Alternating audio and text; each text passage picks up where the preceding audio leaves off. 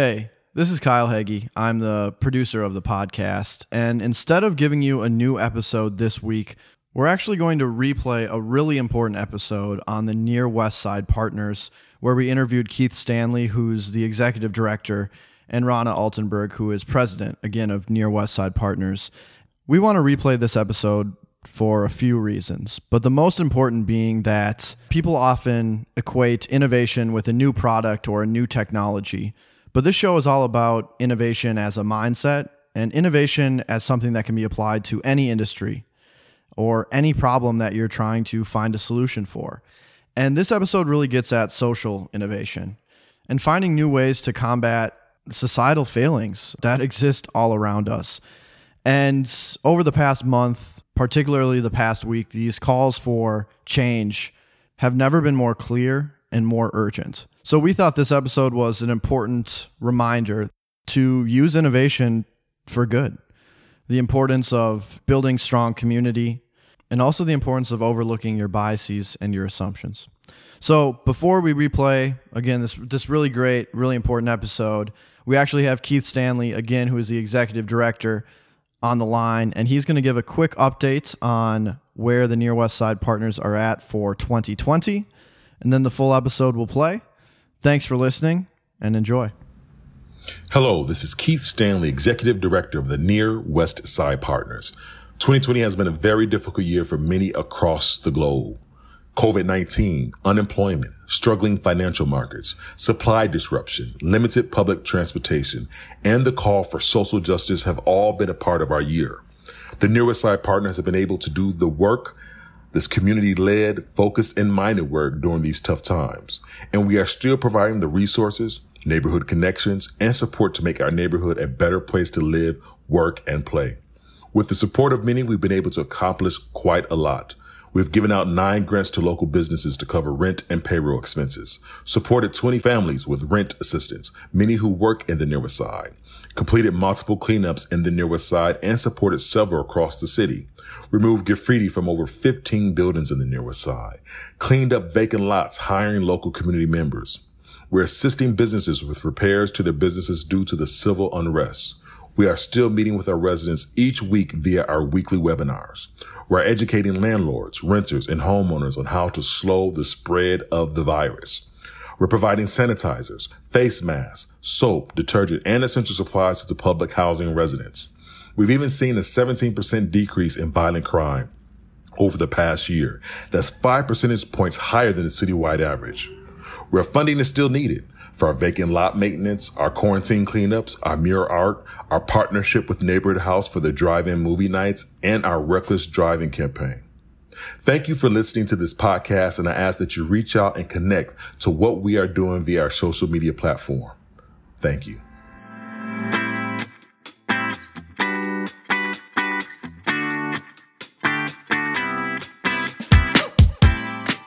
From Innovation Alley at Marquette University, I'm Chuck Swoboda, and this is Innovators on Tap, a show based on the idea that innovation is about leadership.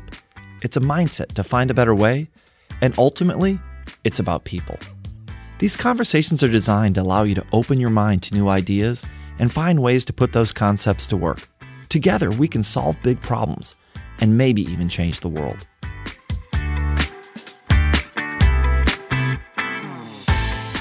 Although many people may think that gaining consensus is a great thing, it doesn't work for innovation.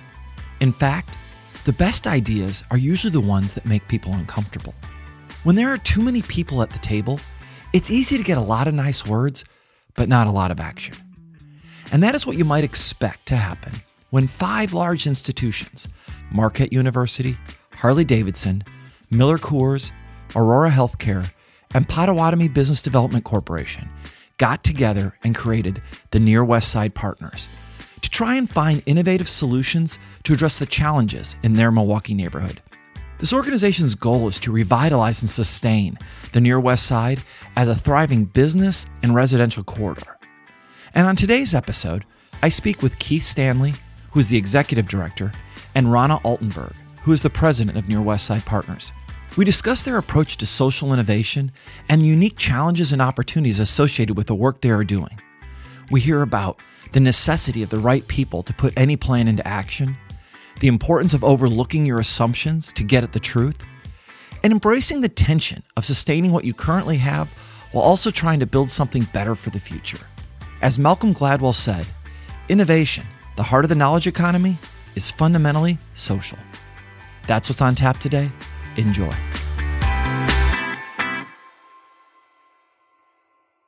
Ron and Keith, thank you for joining me today on Innovators on Tap.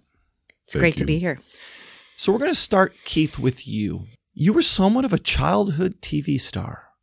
Your family was one of the participants in a PBS Frontline series called Two American Families. How do you think your experiences growing up kind of shaped who you are today? I would say that uh, there's a couple character traits, uh, personality traits I think were imprinted upon me, upon me at a young, very young age. A couple of those things being um, my dad, uh, hard working man, rarely ever took off of work. And so that imprinted always told me work hard. So it was important for me that, you know, I think all my brothers and sisters that, you know, do your best you can. Never use an excuse to not get up in the morning and, and handle your responsibility. And I think um, the other imprint um, um, was my uh, mom, um, really outgoing. Um, I even consider her like an innovator, a social innovator. She connected so well with the local community um, and people, and she was a real estate agent, so she always was thinking outside the box. And then both my parents, both being having a religious background growing up, so I would say those three items: the work ethic of my of my father, the innovation and just the amazing, you know, I didn't mention this, but the verbal skill sets of my mom and then growing up in a religious household. So, Rana, how about you? I think you grew up as the daughter of a couple physicians in Northern Illinois. How did that experience shape who you are?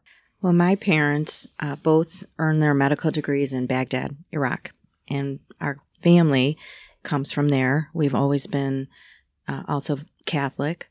But my parents, when they came to the U.S., uh, my sister was born in Iraq, and my mom was eight months pregnant with me when they landed in New York to begin their, you know, new American adventure.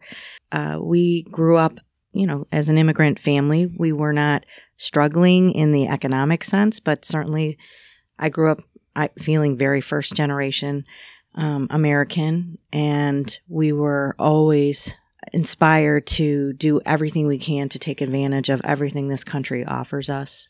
And the sense of privilege and the duty to give back and to be truly a person for others. And we grew up with that as really an ethos in our family. You know, you both described something that uh, it reminds me of another interview I did. And he said, in his experience, it's like wine. And so he was in France, and the person in France mentioned that they believe that their wine in Bordeaux is better than California grapes because in California they water the grapes. And in France, they don't. You get what you get. And he says the greatness comes from the struggle. And I think what you've both described a little bit is being around your parents and in these environments, you watched and saw them struggle, and it gave you kind of a different perspective on life. Does that make sense in your journeys? I think that's a a great question. And as I look back on, you know, the struggles that we had as a family, it was a little bit of trying to fit in. You know, for for me it was always just trying to figure out how I could do everything I can to show people that I belonged. And the other struggle that uh, I was able to witness is, you know, my mom is a doctor. And at that time, you know, in the 60s, there weren't a lot of female doctors. And so for me, she was always an inspiration and still is today of you you can have it all. Maybe not all at the same time and in the way that you might envision it. I think the struggles that we witnessed allowed us to become the people we are. You know, um, when we talk about people who are trying to do things that we call consider innovative, this word resiliency comes up and people want to give it to someone. And, you know, I try to describe that resiliency is actually something you learn. You learn it through experience. I want to switch gears for a second. Near West Side Partners, how did it come about?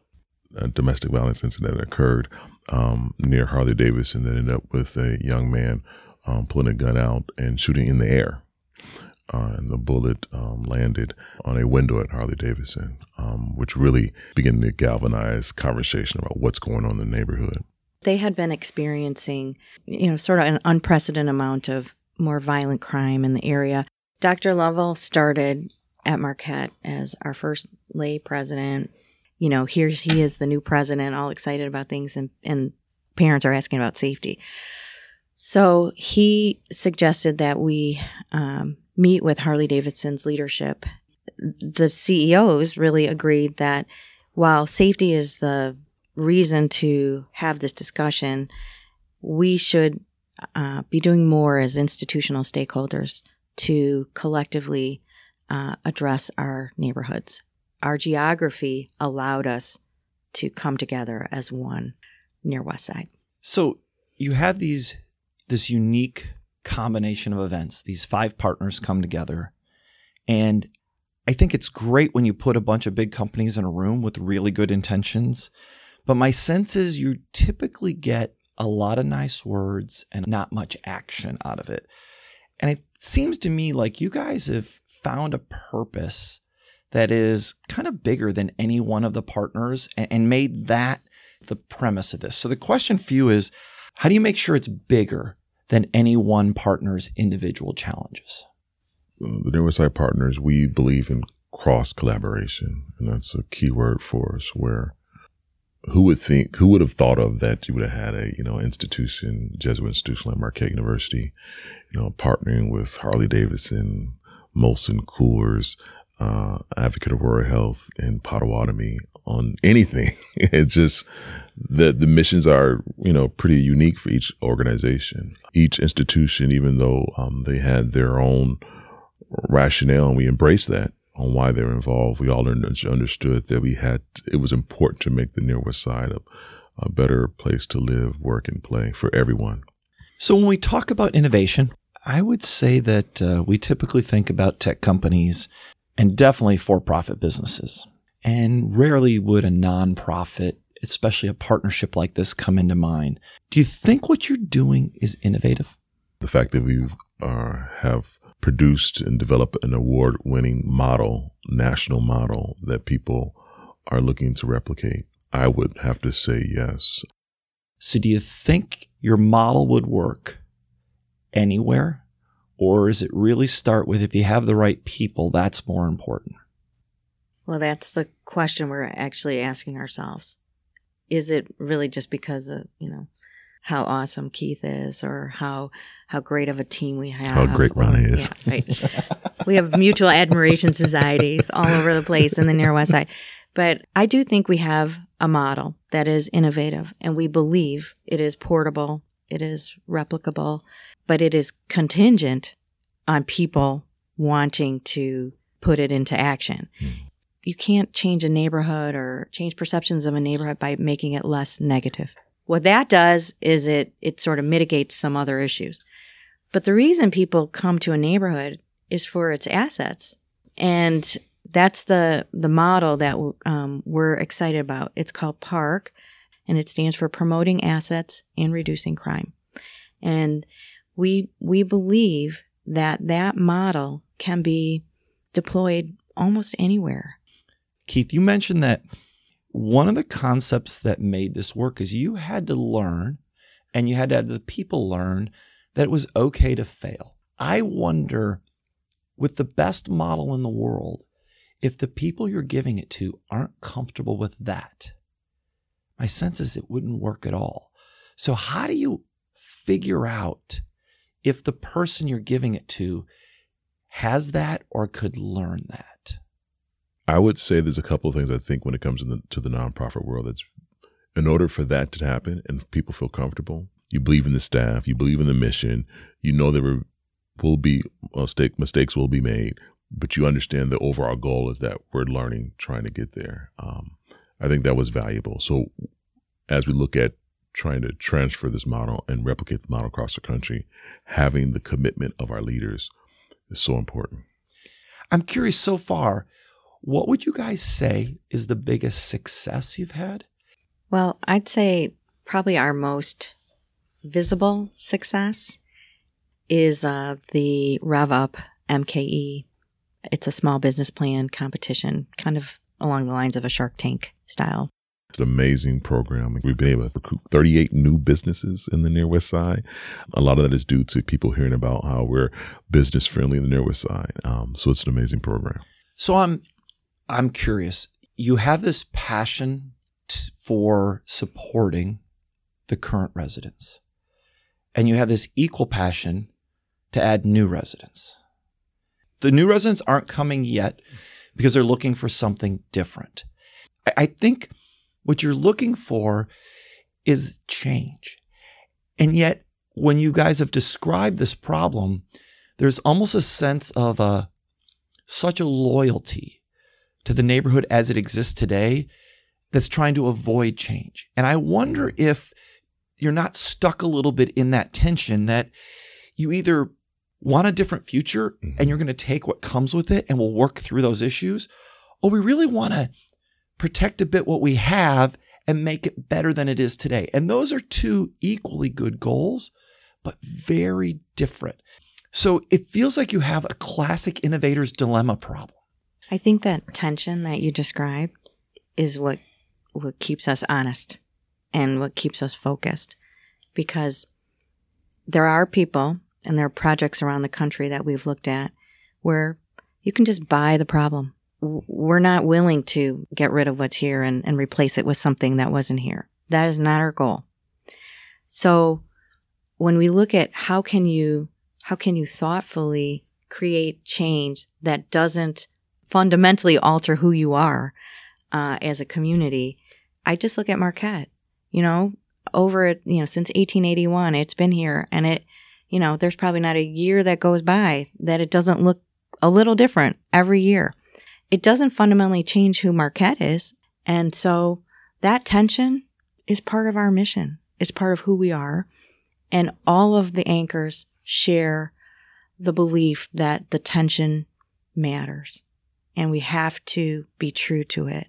I think an example that I, I would share that's I think is very interesting and enlightening to your point is that recently we partnered with uh, the Amazon Ring Corporation. Our initial thought was that we would be able to, hey, we're going to partner, provide significant discounts to our residents, and there wouldn't be an issue. We actually had some residents who was like, hey, you know what? I don't know. I have some safety concerns. We allowed the residents to have that conversation we were there to answer questions, but really was up to the residents to see if they were willing to embrace this new technology. It is sometimes a balance, as you mentioned. Ultimately, we don't want to get before residents and do anything that isn't in, well informed and that they are going to be supportive of. So you both have now been working with Near West Side Partners for about five years. I'd like you each to tell me what's the biggest failure you've had in your role in the last five years? And what did you learn from it?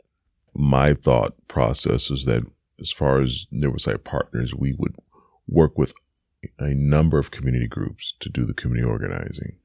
Um, my assumption was that if you connected with the schools, you would connect with Near West Side. If you connected with the churches, you would connect with the Near West Side. Ultimately, um, that that was a mistake on my part. Um, not to say that we don't have young youth who come from this neighborhood to attend the schools. Not to say that we don't have people who uh, come from this neighborhood who attend the churches. Uh, but the stats uh, kind of bear out um, overall differently. In other words, the institutions that you think represent the community actually don't to the level that you thought, that you Mhm. really had to go one Not- level deeper. Not to the level, yeah. Rana, how about you?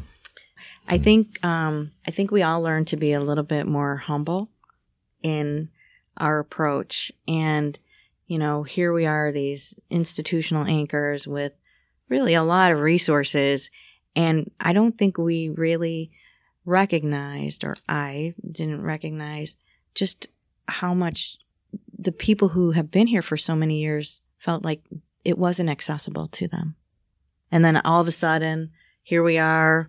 We're we're going to be here. And we had to um we had to take a few steps back and and and and the listening and the appreciating um where they're coming from and um and being willing to say yeah we we probably haven't been the best neighbors so making ourselves accessible, not understanding how important that was. I think that was that was something we failed at early on. So we found a quote that uh, Keith, where you've said that there's always people who say let's try, but you say let's do, and you both, I think, exhibit mm. that saying. What do you think it is that makes other people afraid to just do? What gets in their way? That's a good question. I would say uh, that I'm always excited uh, coming into work in the morning and driving the West Side and seeing just the boatload of opportunities. And to me, I see sometimes where people may see uh, a brick wall, I see opportunity. And I think that sometimes we get stuck in perceptions. We get stuck um, in what everyone else is doing and being able to look and see the value. And so a lot of that comes from, I think, from having um, a mindset and having a board who encourages that mindset. Rana, your perspective? I think you can't be afraid to fail. I think that that fear of failure is paralyzing for many people and and what we're trying to do is not easy and um, what we've been able to do is um, despite actually many leadership changes uh, over the last five years we have made it fun i'd like to ask you both if there's a young person sitting out there listening to this podcast that thinks they want to take on a challenge like you two have taken on what's the one piece of advice you would give them as they start their journey to try to do something, transform their neighborhood or something along these lines? I think it's important that you realize that a lot of people have done, have either attempted, have done, or are trying to do what you're doing. And that sometimes I think when you, when I talk and I listen to some of the younger crowds, it's more of, I'm doing something no one has ever. And I think there are so many lessons to be learned. And uh, if there was a life hack, is being able to take advantage of people who have tried or done what you've done, uh, or done what you would like to have, what would you like to do. The information that's out here is it's just amazing, uh, especially with uh, what's online. But even just finding a person that you can rely on to bounce ideas off of, to get a better understanding of life and where you're at in your position in life, and then how does that affect your decision making. Um, I think that is definitely a value add. Yeah, there's a lot of collective wisdom out there. It's uh, but when you're young, it's tough to listen to it sometimes. Yes, Rana. when you're young, you have so much ahead of you, so go for it. You know, you have so much time uh, to pursue whatever it is that makes you that gives you joy or that makes you happy um, and that that maximizes your talents. And i guess that's just you know if i had one word you know be a believer you know. Don't just be you know believe. You know you have to believe that it's possible. Anything you wish i would have asked you all that i didn't?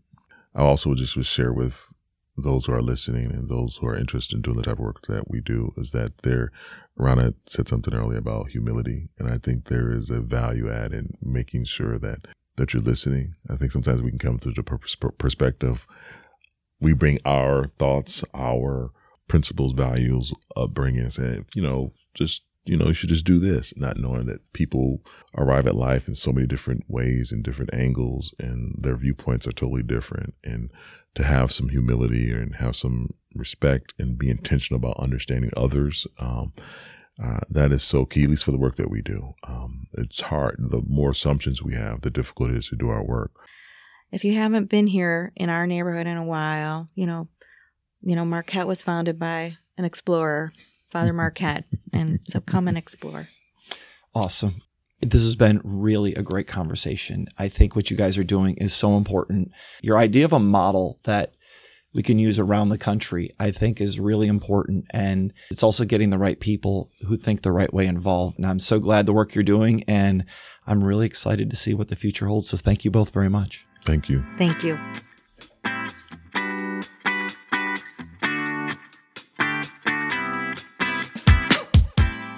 Thanks to Rana and Keith for joining me on Innovators on Tap and discussing the incredible progress they made with the Near West Side partners.